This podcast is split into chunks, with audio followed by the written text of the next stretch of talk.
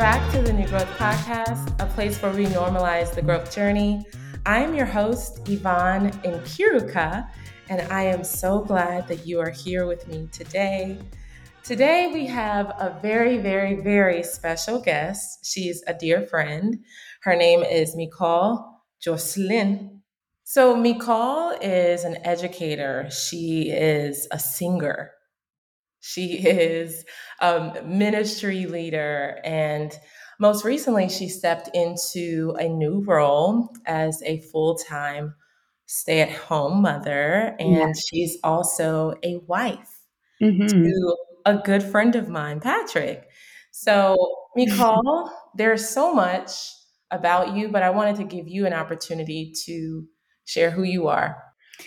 Yeah. Um, so I am, well, my background is from Eritrea. I'm Eritrean American. And, you know, I grew up a little bit of everywhere. And so, um, you know, a lot of people call me a melting pot because I am. You know, I grew up in a little bit of New Jersey, a lot of Atlanta, ATL, shoddy, you know what I'm saying? And then a little bit of California and New York. And uh, yeah, life has just been a crazy journey. But as far as my gifts and occupation and things like that. I, you know, had a strong love for music in middle school and high school and went on to college to be a music education major. And I had a chance to teach in Georgia and in California for, I guess, like seven years total, maybe almost eight. And then, you know, I moved to New York. My sister invited me to come here and help her with her business. And that was really cool. Got a chance to dip my little toe, just a pinky, just a pinky toe, into the cosmetic industry, doing product development with her. And that was really cool. Um, yeah, and and then along the journey, God had plans, right? I I met you and you introduced me to my bang and got married and you know i also uh, during that time um, that same time uh, dived nose first into ministry and helped lead and start a ministry here in brooklyn um, where we did we served and brought the gospel to teen moms which was really cool. Um, and yeah so did that for some time and then had a baby. a beautiful baby. Thank you. Thank you. Yes, my baby girl, Nayel. And um, yeah, and so recently I made the decision to um, focus all of my attention on her and pouring into her. So I am uh, a stay at home mom, a, a SOM, just learned that, that we're calling it that now or a Sami. Oh, a Sami? No, that's just my version, like a oh. mommy, oh. but a Sami. Oh. Get it? I can't. it, just, it literally just hit me. You've done so much, Mikal. Like your journey has taken you all over the United States and you've taught, you've led ministries, you've been in the enterprise space, and now you're in a completely new role, which we're going to mm-hmm. talk about even more. But I, I wanted to tell everyone how we actually met because I think it's a really cool story. I mean, it's just cool to me. I just love the fact yeah. that our worlds intertwine. But it was, it was mm-hmm. the, the summer of 2019. Summer of 2019. And yeah. and we, you know, I was going to a church at the time, and then you were still looking for a church yes. in New York. Mm-hmm. And I remember we ended up sitting next to each other in a service. And at the end of the service, oh no, during the service, you know how just certain people capture your attention? You be trying to worship, and then it's just like, who is this beautiful person like worshiping God. It was like so pure hearted mm-hmm. and uh, authentic. That's that's the that's the first like descriptor of you that that I like encountered, mm-hmm. like authentic and pure hearted. And then after service we connected and it was just like, okay, hey, yeah, let's let's hang out. And then we didn't. We didn't like follow up with each other, but then no. Because you know how millennials are. We we just be taking people's numbers and then never seeing them again. Right. Which I kind of don't like. But it's just a thing where it's just like you connect and then you have to figure out, all right, do I really want to build with someone mm-hmm. right now, a new person, while I'm trying to build my life? Anyways, I digress. Then the next week, we sat by each other again, right? Yeah. And then the rest is history. Like, I happened to uh, be calling over my friend Patrick because I wanted to give him something. And then I was like, meet Mikal. And then it was just like sparks like flew. Pew, pew, pew, butterflies. I mean, uh, fireworks. fireworks, literally. It was just like, have you ever introduced another person to another person and then you felt like your presence was no longer like necessary? Because I honestly don't even remember looking at you again the rest of that day. It's really bad. You didn't. You didn't. You guys both. So I just, you know what I said? I said I'm going to excuse myself out of this conversation. And then ultimately, you guys started dating and now you're married. But uh, I just felt like, and it was so cool to have like two of your friends marry each other. It's yeah. like two great people. Yeah, thank you. And I just want to say I'm super proud of us because you know that that is you know we did only meet twice and then you introduced me to my husband and then there was a lot of time and dedication given to that relationship but i think i just want to commend us on we were really good about being intentional on building not just because oh you're the friend of my now boyfriend or maybe future uh, husband. But I really feel like we did a great job at creating that boundary. Yeah. So that you and I could build as friends separately from yeah, the relationship that you have with him. Yeah. And I'm really grateful for that now. Yeah, me too. Because now I talk to Patrick once a year, but it's okay.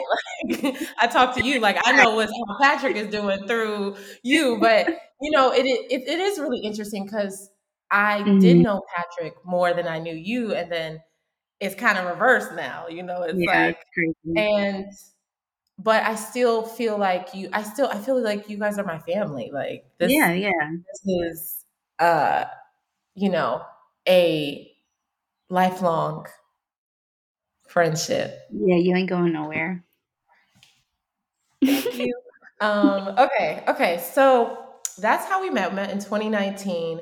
And I'm so excited for you to be on the the podcast today because I just think that you you just have so much to offer and and uh, yeah so before we talk about how you're growing in love i want to talk about your hair which i'm staring wow, at right now. Mm.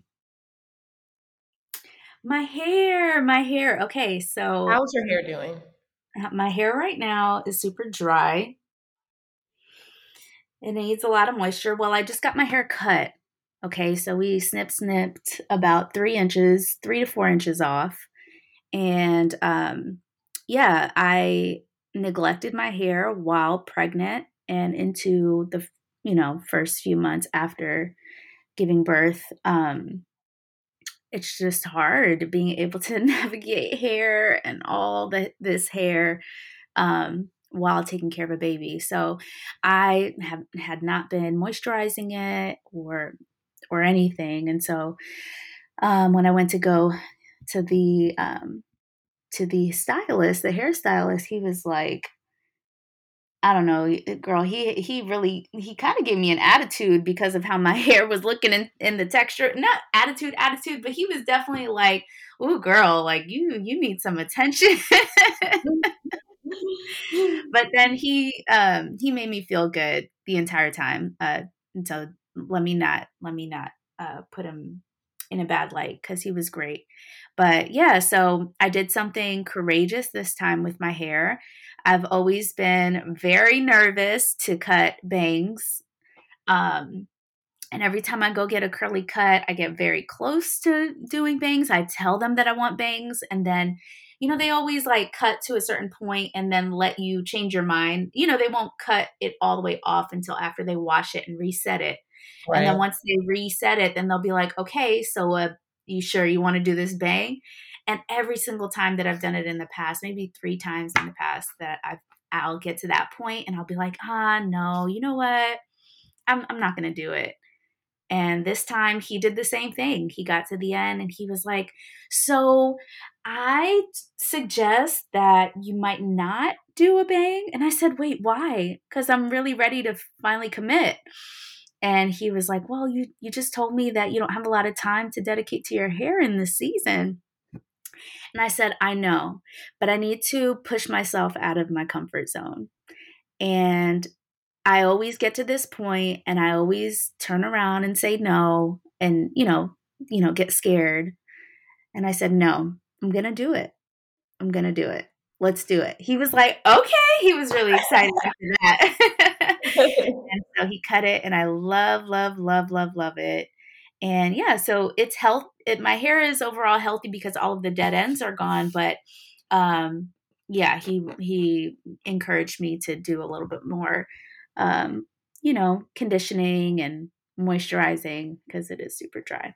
But but we are grateful for hair. I always the reason why I ask that question is because I always feel like the way we take care of our hair mm. is a major indicator of other areas of our lives. That's my hypothesis. Wow. That's my testing. So what do you think about that? Like yeah. Is your hair process connected to like other processes processes that you're experiencing now? Yeah, I think um well just giving uh, given the experience of of last week of cutting these bangs, I think it shows that I'm in I'm in a turning of a season. I do feel like I'm at the bottom of the hill starting to climb back up out of the hole. Um and I think that cutting the bangs was a representation of of what that is and and how I'm stepping into something new. Um and yeah, 100%.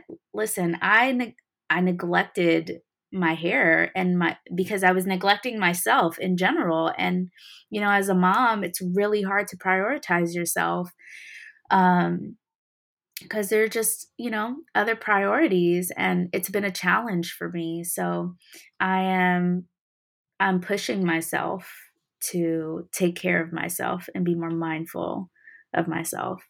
But mm. it it's not first it's it doesn't come um as for as a just it's not as easy in this season. So so yeah, you are onto something. It's very it seems to be really true. Yeah. Mm. So all this season we are growing in love. How have you been growing in love? Oh man, love. I have been growing in love. Well, my daughter has helped me in growing in love in this season, becoming a mom, um, learning more of what sacrifice means, and and learning like what you're saying, what we were talking about earlier, as far as self love. You know, it's learning how to balance the different types of love at one time.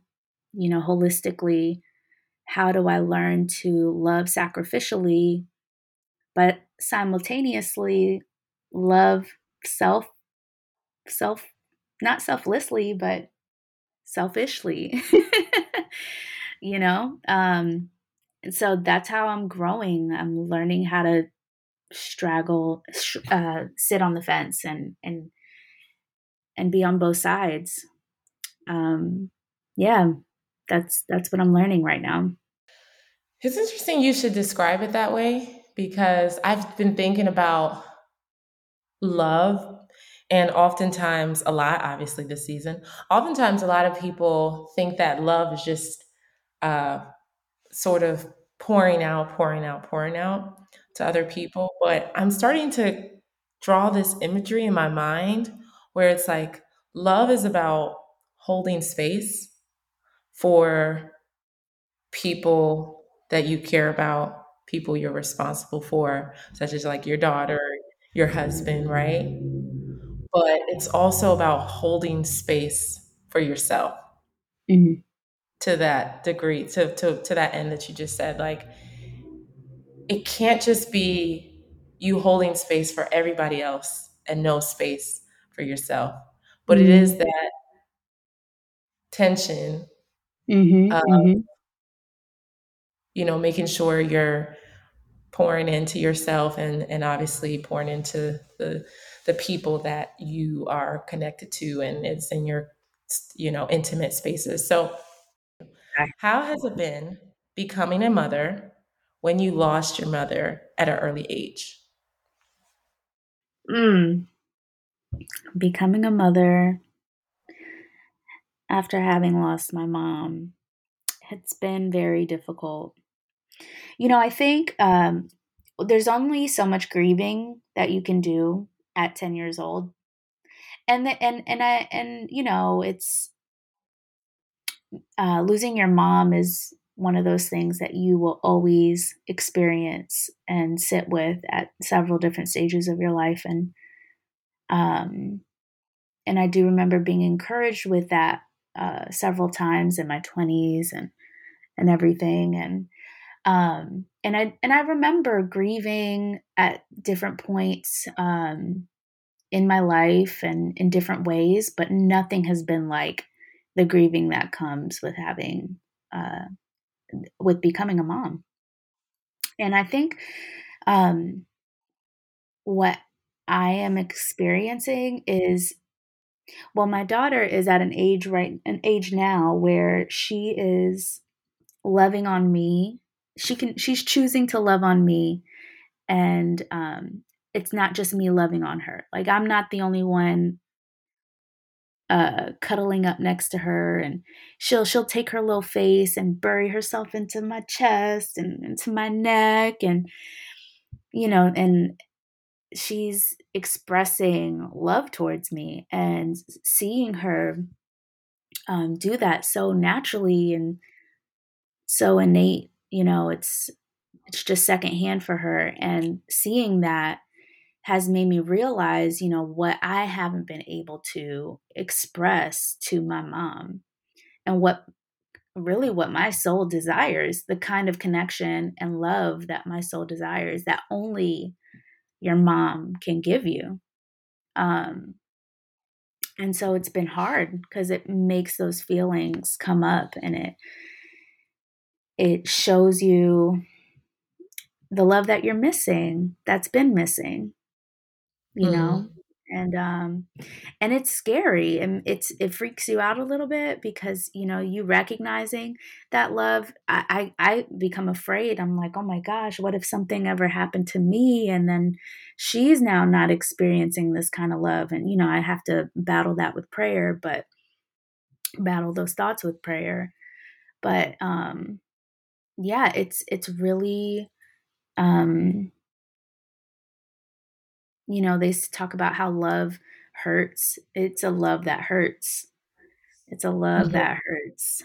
And um yeah so it's it's been difficult. Yeah.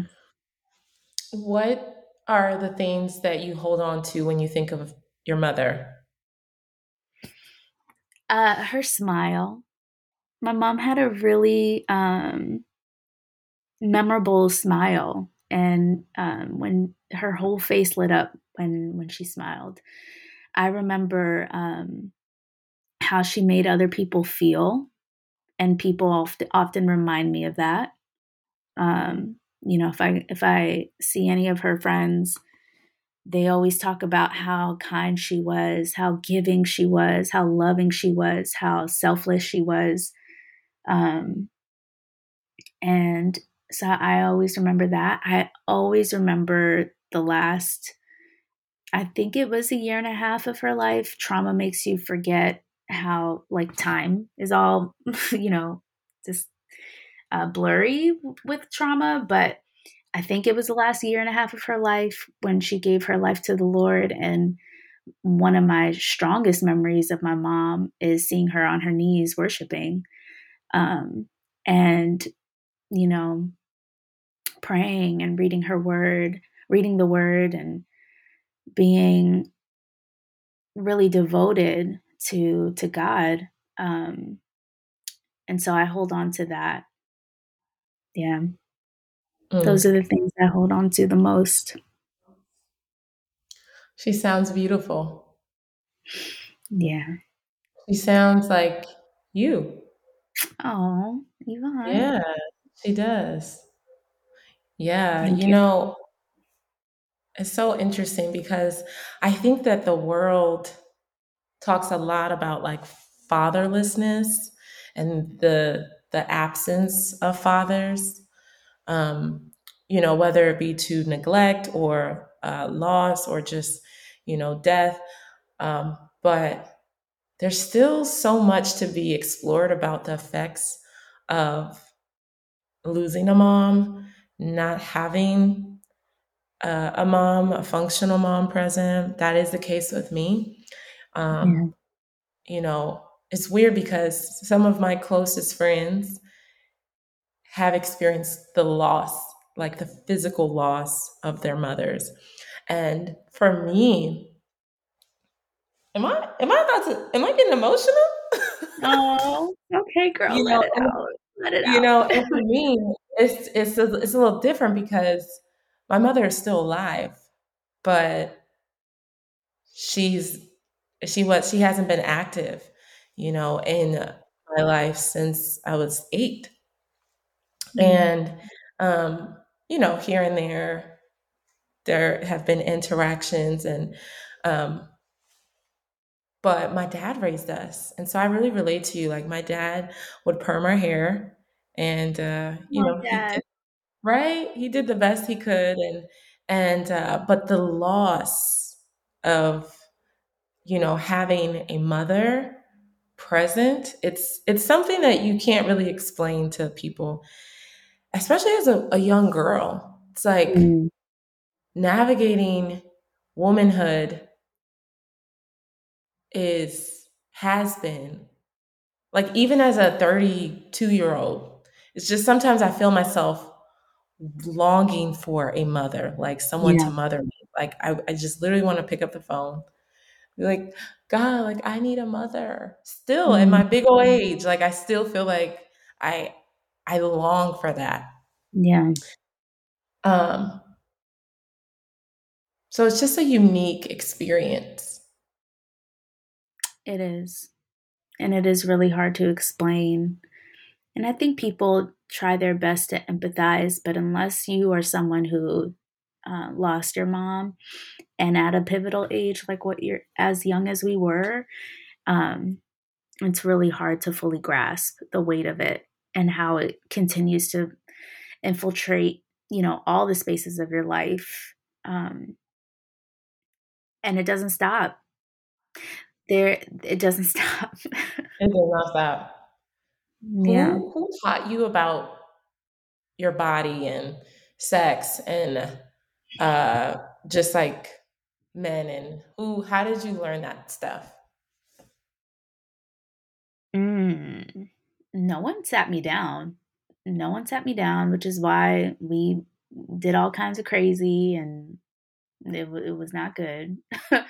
um no yeah no one no one really sat me down to teach me i think the the i remember having like the sex education classes in school in middle me school too school. yeah don't and have sex because you're gonna get syphilis gonorrhea herpes that's what i remember yeah and i, rem- I remember the you know banana demonstration and you know all those things and i think that's the most education i really got until i got to college and i think it, and really submerging myself in a Christian community, and that just turned into okay, not no education, just no, no, like nothing, like just don't do.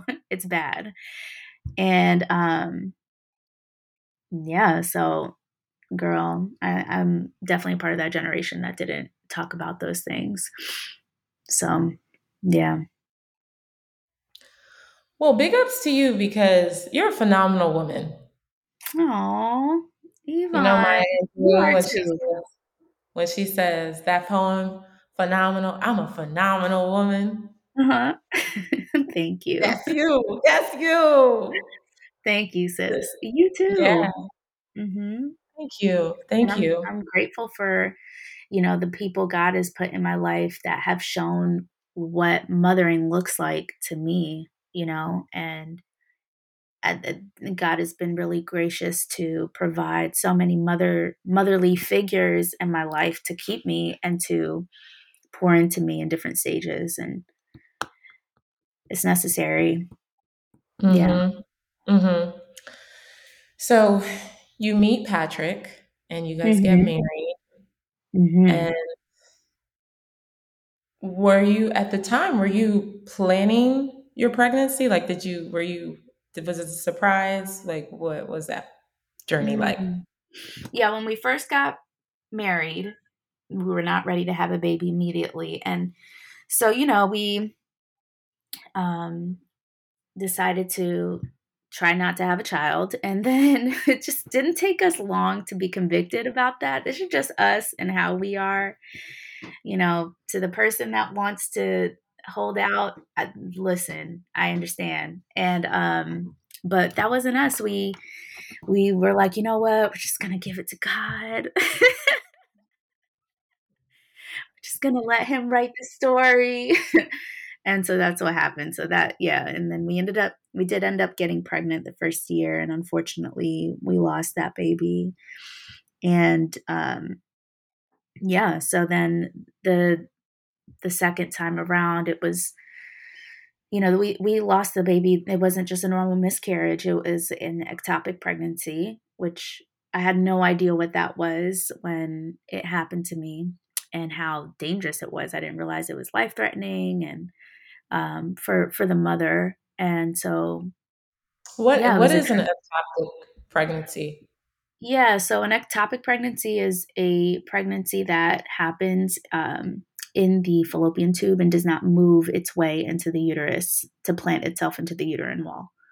So um, it kind of gets stuck in the fallopian tube, and then there's it. It could potentially continue to grow, um, and it can burst and um, you can bleed out internally. Bleed out. You can bleed internally and and die as the mother. So, um, yeah, so that's what happened, and so we had to have uh, an emergency emergency surgery and had to remove uh, one of my fallopian tubes, and so it was um, it was traumatic and so traumatic that you know we were scared. Well, scared. I was scared. Yeah, to get yeah. pregnant again.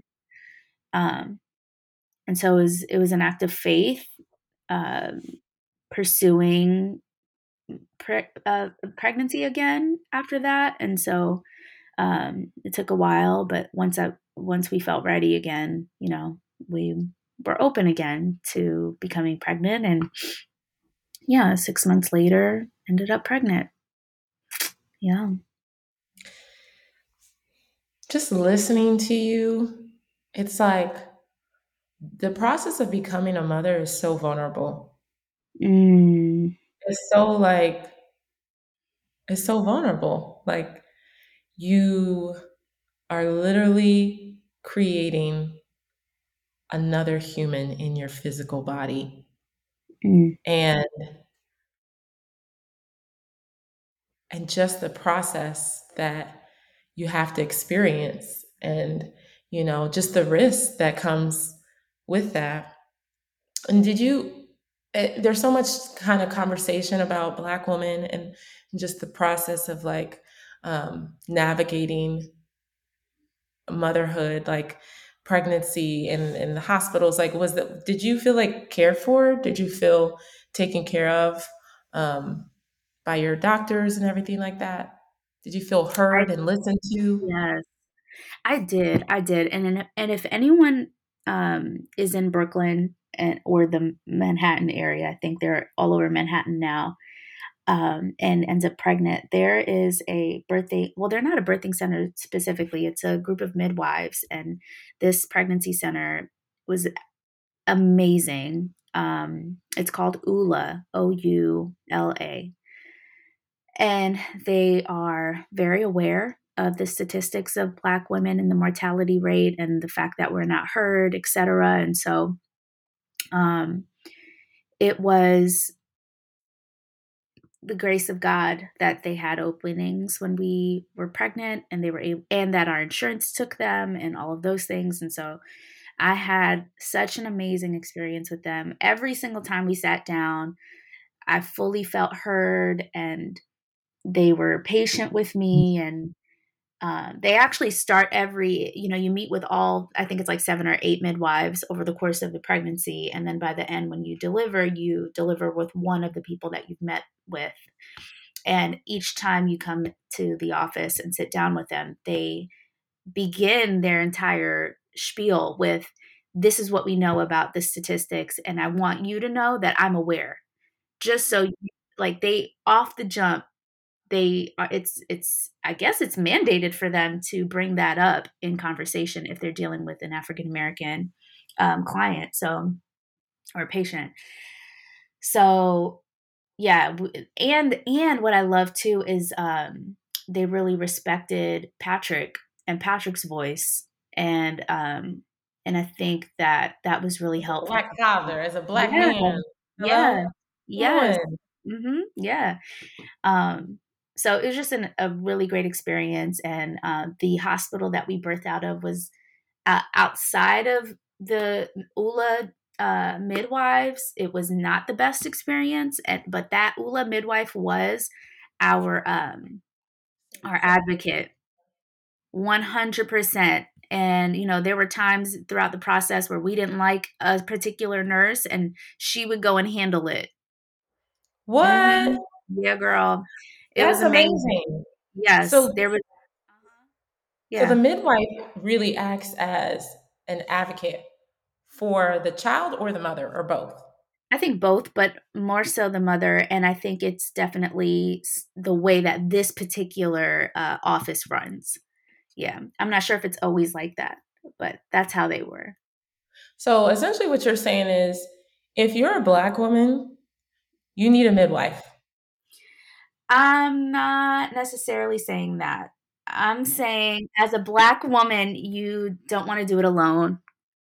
Mm. And if you want to make sure that someone like a midwife or an, a doula, uh-huh, is there with you um, so that they can advocate for you. But not necessarily a midwife. I think you can, you know, you should stay open to an Oula if a midwife isn't available. Um, yeah, it's I mean, there might be cases where that it's not needed, but uh, yeah, I do think that it's best to have a midwife or an Oula. Mm-hmm. I mean, Ula. a doula. A, I was like, "What's a Oula?" I said, "Is that a new thing?" A Oula, and then a doula. no, a doula is there the day, like to help you actually give birth. Yeah, the doula. It, yeah, you can't quote me on this, but I think it's something like the midwife uh, went to school for it. They are a nurse as well as a midwife, and they're able to do certain things that the doula cannot. And the doula is there more so support, you know, providing comfort, helping you to um, do different exercises that'll, you know, get you going, get that baby out, you know, uh, which a midwife can do that as well, but they're more so focusing on like the medical. They they they have the knowledge of the medical side of things, whereas the doula doesn't necessarily. Do you know what I mean? I think yeah. that's what it is. Okay. Okay. Okay. So your second pregnancy. Second, had, pre- oh, a girl. I thought you were trying to say I was pregnant right now. I was like, wait. No, no, no. Your second pregnancy, you had yes, a lot yes. of support. Actually, if you don't mind, I would love to know because there are so many mothers who have had uh, miscarriages. Mm. And, um, you know, when you shared that with me, I, I was, you know, you, you saw my, I, I was, mm. it, it was, it just makes me even emotional. But like, how would you suggest for people around the couple to be supportive? Um, Yeah, that's a good question. I think, you know, understanding that it's a loss um, and being mindful of how you encounter that person, um, you know, tangibly, obviously doing things for them, you know, we had a lot of people send send uh like gift cards for meals. Um, you know, some people cooked. That was really helpful. I think also remembering that the woman if if if you're totally ignorant to the whole process, it's painful. It's physically painful for the woman and so you know, being there to help, help around the house and um, you know, help maybe put a, a load of laundry in, maybe sweep or something, just doing something for them to you know, because it's, it's they're they're not going to be in a comfortable place physically, and I think also just sitting with, sitting with, and allowing them to cry, allowing them to feel, um, is also helpful. Um, yeah, those are some things I can think of right now. Yeah. I think that that the, the same things you suggest suggested is what people can do when people experience loss in general. Because I Mm-hmm. think that most of us get really awkward and weird when it comes to uh, loss. And I remember when I was in college, someone older than me who, who I was close with, she experienced a miscarriage. And when I heard that, I freaked out. I didn't know what to do. So, like, I didn't talk to her, did not Mm-hmm. talk to her. And I hate that I had that response. But I think a lot of people freak out when it, when loss occurs because they feel powerless. You know, they can't bring that person back. They can't take away the pain. Um, they just kind of have to be there and Mm-hmm. attentive to the person's need. Um, and even if that just means like your silence, but yeah. So that, You know, those. and and and I think there's grace there. Um, I also had a friend that had a miscarriage at a point in my life where I was just, I was in my world, I was doing my thing, I was living my my best life, and like, yeah, and I didn't have, I didn't stop to to think through the information that she was giving me and how I could be there to support her, and I didn't. And so, you know, it's there's always um, space to uh, bounce back Mhm. and do it differently next time. But I hear you. I think a lot of people are afraid of of those spaces and don't know how to sit with and get in the muck and mire with people. But um, I think it's we're just kind of all afraid, you know. yeah. And yeah, it's not just you, definitely. So you are going through your second pregnancy, your support, you feel supported, and your body is changing. Your hmm body is changing. Like there's literally a human life in you. Hmm hmm Are you aware of this happening when you're like, how, how, are, how, how are you feeling like in your body as the pregnancy is moving forward? Um, yeah. Well, at first, really sick. I had, you know, nausea and tired, fatigue, and and all of that, sleepless nights and using the bathroom all the time. So yeah, you're definitely aware of those changes and then you see your bump, your, you know, stomach start to grow and your your um, boobs start feeling sensitive and hurting and just, you know, your your face starts changing and oh, your back starts hurting.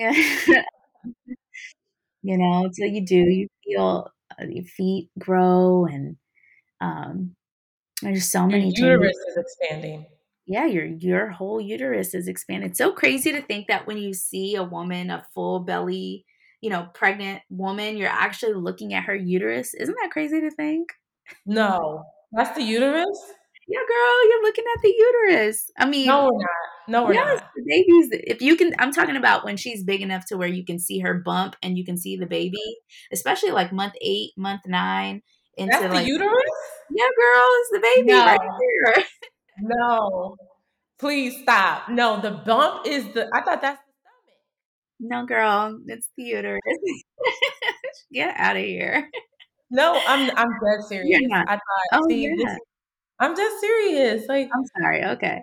Yeah, don't make fun of me. Uh, okay, I'm sorry. I'm sorry. Yes, that is the uterus, and it's very crazy to think that that's what you're looking at. Yeah. Yeah. Wow. Wow. Mm-hmm. I am. I just learned something. Literally, this is this is what happens when you didn't grow up with a mom. Some things you just don't know. I mean, like, yeah. and that's not an excuse to not know it. It's just like I literally thought that, that was the stomach. Yeah. I know. I know. Okay. So you have the baby, and now she's here. Now she's here. I know. What has that been like? Oh, sleepless nights and oh man, lots of uh yeah, it's it's it's it's it's just sleep deprivation is what it is. it's it's torture. Um no, um yeah, it's you know, especially in the beginning, it's a lot of breastfeeding or if you're breastfeeding, I mean that was for me and figuring that out and pumping and nursing bras and clothes that now fit you because I mean, clothes that, you know, don't fit you. So you're in your pajamas. And that's how it was for me. I mean, not everybody. Some people, they experience the blessing of a bounce back. That ain't for everybody. So, yeah, it was hard. It's like, you know, after giving birth, you're bleeding a lot and you're uncomfortable still, and your body is slowly adjusting back to it's depleting is what it is it's depleting. There's actually a book that i started reading called postpartum depletion and they talk about just how much you are taking out of you in the process of birthing a child from energy to nutrients to milk to um, taking away sleep to literally everything um, is being poured into this human so um, it's hard it's the most challenging thing that I've done. Oh goodness. Yeah. You know And listen, for some people that uh, that's just me and my story, okay? Some people mm-mm, they have the grace. I like I like to call it the grace for mothering. No, seriously, some people it's not the case. It's it's an it's an easier transition. Maybe they are okay with less sleep. Maybe they're mm, not uh, the people I know. Not the people. No, there's been I can't think of one mother that I know that is just like it's always this period of like yeah. this baby is taking everything. Like they And what's they, funny people tell you they they like especially while you're pregnant they're like oh yeah you know and you ask you're like yeah so any advice on the postpartum period oh my gosh you're just so naive and there's no words for it like even now i'm I have a hard time explaining that time because you just can't explain it. You just have to live it. You just have to it's just something you have to go through. Um and I think a lot of people get to the other side too and they forget how mm-hmm. hard it was. Um and so there could be a little bit of that as well, but mm. you know what? A lot of mothers describe it as like a sense of loss of their self. Like you're lo- and so then when the baby comes, it's like you're tasked to take care like obviously like you love this baby, you care about this baby, you want to be there, but then simultaneously you haven't caught up to yourself. You haven't you're you're adjusting to this new body, this new mind. Um, sometimes hormones are out of whack, like brain fuzziness, and you're tired, but you can't get sleep.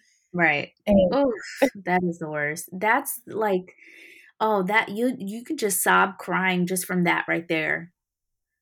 Mm. like being mm. tired and just not being it. Can you imagine if you were dog tired and someone just kept you awake and some mm-hmm. someone you know kept you from from sleeping? It's tor- mm-hmm. it's torture. This is why this is why the military and the government, the CIA, okay, the FBI, this is how they get information from people. Sleep sleep deprivation. It's torture. Mm. You know? Yeah. Yeah. And and and I would just say that I think as a, a woman without like physical kids, because yeah. I like to think that I I'm I mother. I have mothered throughout my life mm-hmm. like, mm-hmm. because of the industry, like the field I've been in, and so I've come across like a lot of young people, mm-hmm. all ages. But as someone who doesn't have like physical children, I think that they're as the older I get, the more I'm like, wow, right now, my time mm. belongs to me to you, girl. Nobody else. And like I can wake up whenever I want. Whenever you want. I can go, I can fly out whenever I want. Girl, you better fly out whenever you want. listen, I better be flown out, okay? okay. I better be flown out. so, like I can like do a lot of I have my independence. No one is like on me. No one is depending yeah. on me. And just the like, I want kids. I especially want a daughter, right? Mm-hmm. But just the thought of like, mm-hmm. once I have kids, that's not like that's that's that's a different life. That's a mm-hmm. different life, and that's okay. Yes, it is okay. That is okay. And, it, it's okay to be challenged by that. Mm. And I think as a mom, you know, it's there's a lot of guilt and shame that we might have on we might put on ourselves when we think, "Oh, but you know, I miss the old life. I'm I am a little sad that I can't just go out and do what I please whenever the heck I want to." And I think that it's okay to to be honest about that um, you know, a lot of people want you to just like suck it up and and be like, "Yeah, but you're a mom now." Oh, I can't tell you how many people, but but you're going to experience life with by her now and you have a whole person and don't forget people want what you have. You know, it's like, no, I don't forget that and I'm fully grateful for what I what I have. But that doesn't mean that I can't be real about what I feel.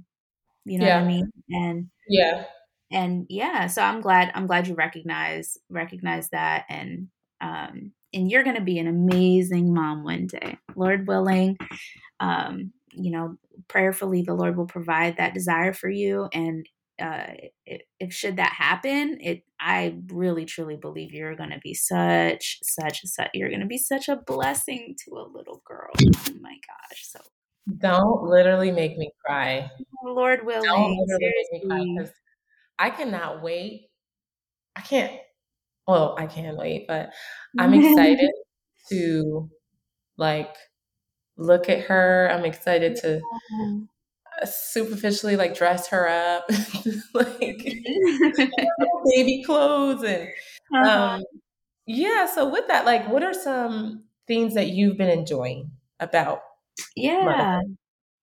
Um, I've been enjoying uh, so salads are fun. I really enjoy this process of watching her eat food, eat oh. salads.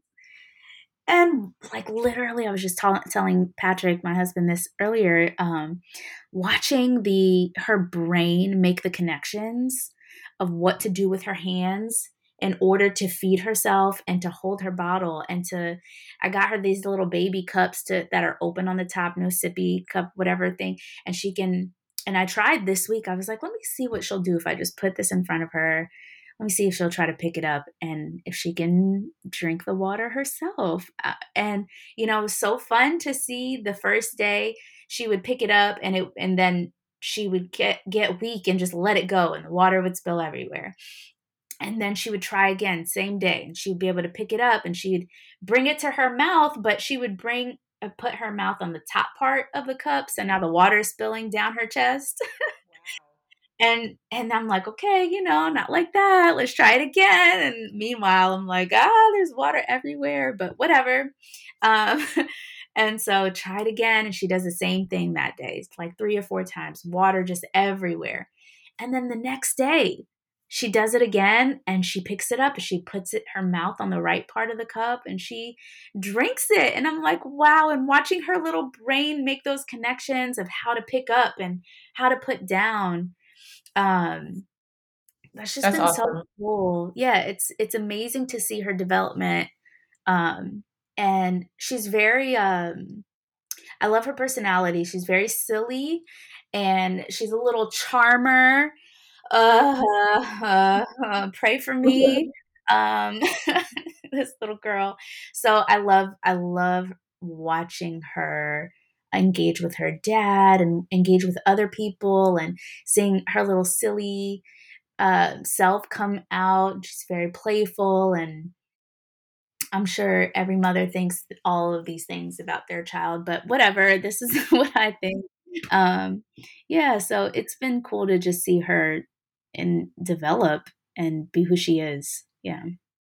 Recently, you've decided to step into becoming a full time stay at home mother. Why did you make that decision and how do you feel about that decision? Yeah. Um, well, I made that decision for a few reasons. One, it was really difficult for me to balance um, work and at, at the time it was not just work it was ministry right? So that's pretty all encompassing um and being a mom and being a wife being a good wife. I'm a little old fashioned and you know i like to cook for my man and i like to cook. Come clean. now. You let me cater to you. Baby yeah, this is this is your day okay? Anything. All right. Yeah so you know, i was slipping and I felt like I was prioritizing the wrong things. And it was hard for me. It was hard for me to um, not be present and not have the time. And you know, this this time frame that I have with her being this age right now only comes once in a lifetime, and it goes by so fast. And yeah, and so you know, we I thought about it, I prayed about it, and you know, we figured it out financially and i was like okay this is what's going to be good for me in this season um, because i was wearing myself thin. Parenting is already hard. Parenting in new york city? Mm, girl. Yeah. It's very difficult and it, it takes a village when you're in the suburbs. It takes what's bigger than a village? A city when you're in yeah, it takes the world. And um you know, it's just in in the city that we live in, the accessibility, the way like getting having uh people it's just hard for people to be as accessible because the city makes it difficult uh, logistically. So um yeah, so I needed to be present and I needed to be uh, I needed to have more time with my family and with my daughter and so that's what enabled me to make the decision was yeah, being wanting to be more present. Do you feel good about that decision because I know that oftentimes being a stay-at-home mom gets like a really almost kind of people look down upon it in right. certain spaces. Mm-hmm. And and I know it can also be hard to um, feel like you're walking away from something you really feel passionate about and and also working you know? There's there's a joy too that comes from working and mm-hmm. being able to have coworkers and being responsible for certain tasks. So there's a you know there's a sense of loss there. How how have you been feeling about that?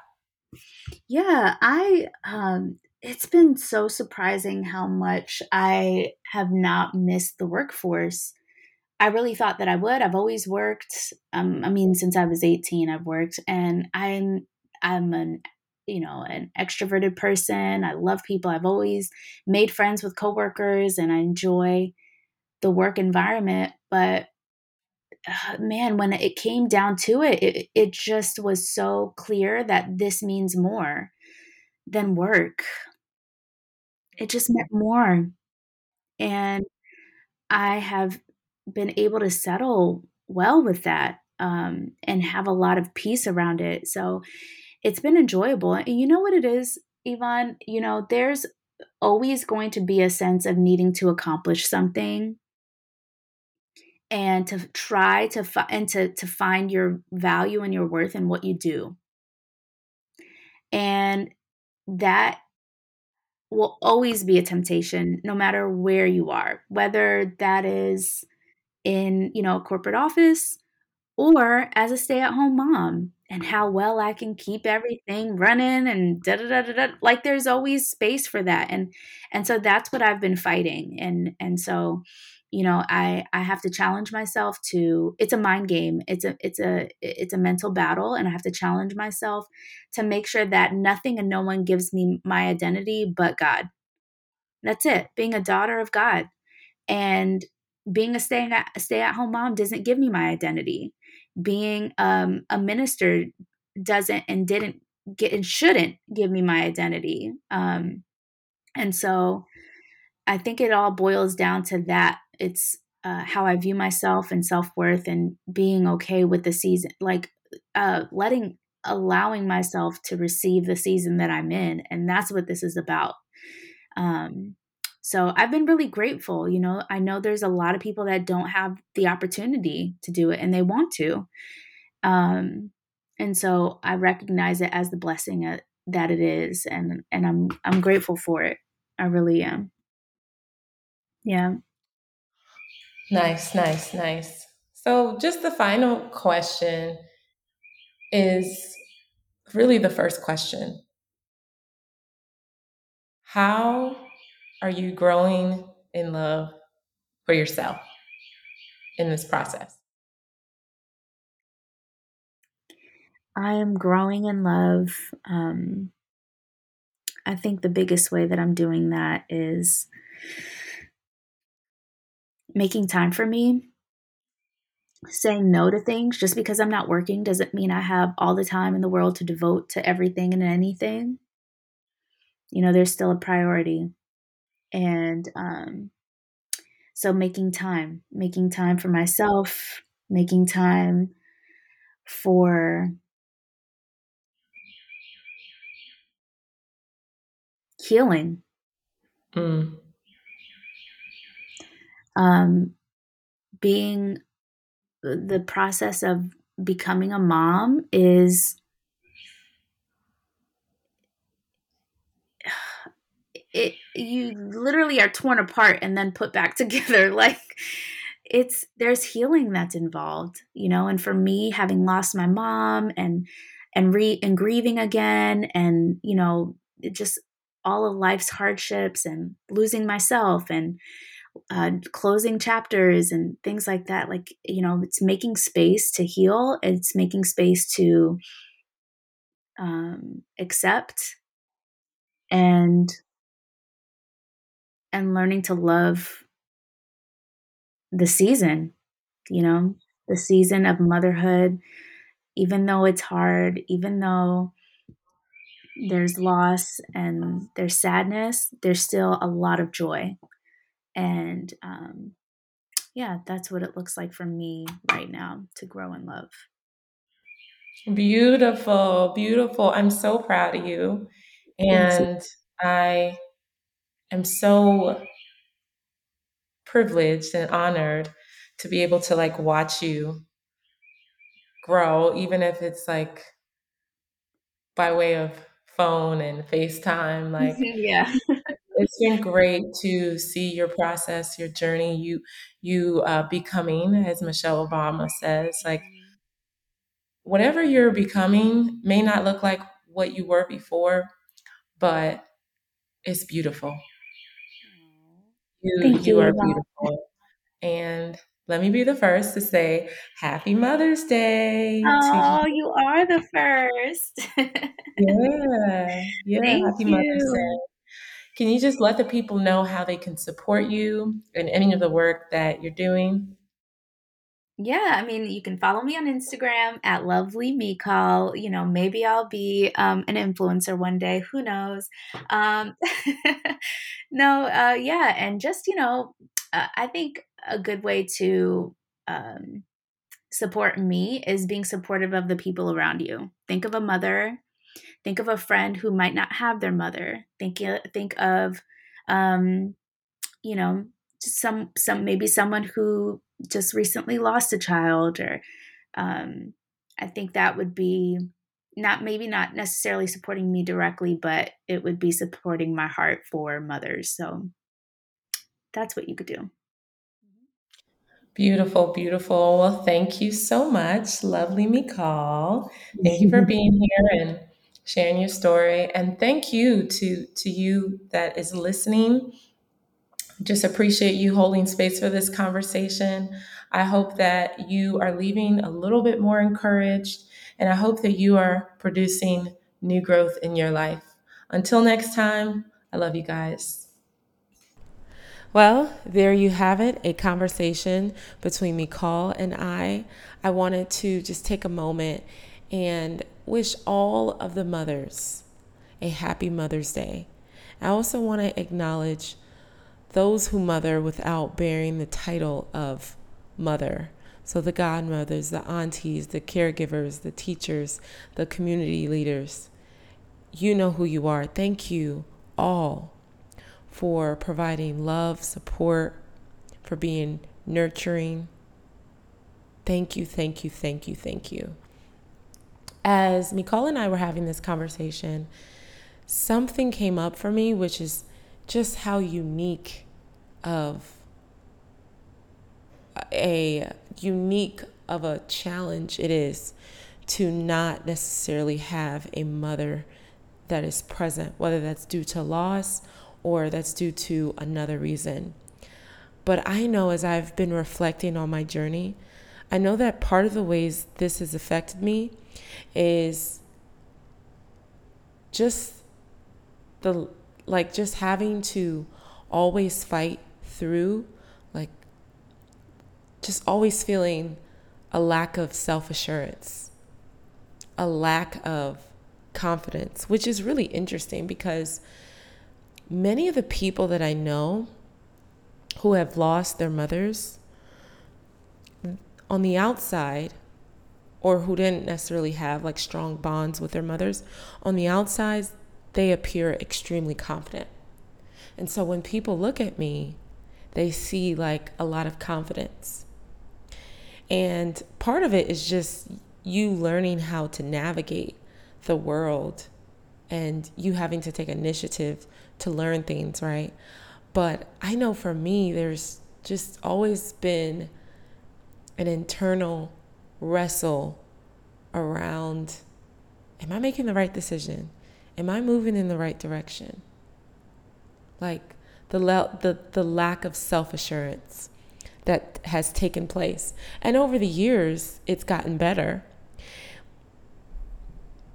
But it kind of you you kind of I don't I don't know if it all it ever goes away to be honest with you and I think that